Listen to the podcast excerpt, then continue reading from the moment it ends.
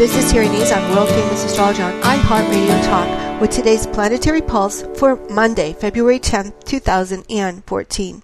And the moon is in the sign of Cancer, and of course, the moon influences the ambience of the day and how we're feeling.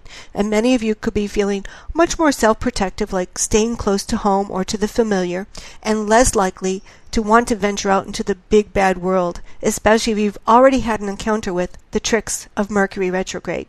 We're more protective of our home, family, and finances, or just self protective in general when the moon's in the sign of Cancer, especially if we're feeling pressured or put upon by others, which is very possible as the moon in Cancer now starts off a firestorm as it aspects all the planets involved in this grand cardinal square that's culminating through Easter. There could be someone or something you have to face today or this evening that you just don't want to. And many of you could be called upon to have to stand your ground and not be pushed around. And really, who likes doing that?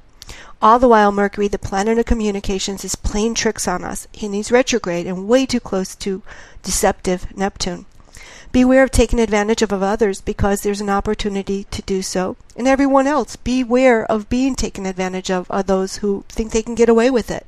No doubt there's going to be a tug of war this week when you have to stand up for yourself, and you may not always know how, since there's only one planet in the element of fire right now, and that's explosive Uranus.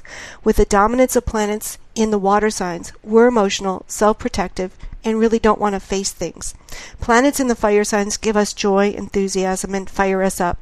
It helps us feel that the world is our oyster and makes it easiest to stand our ground and to take the initiative.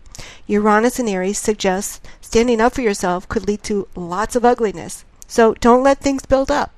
This is Terry Nazon, world famous astrologer. Visit my website at www.terrynazon.com.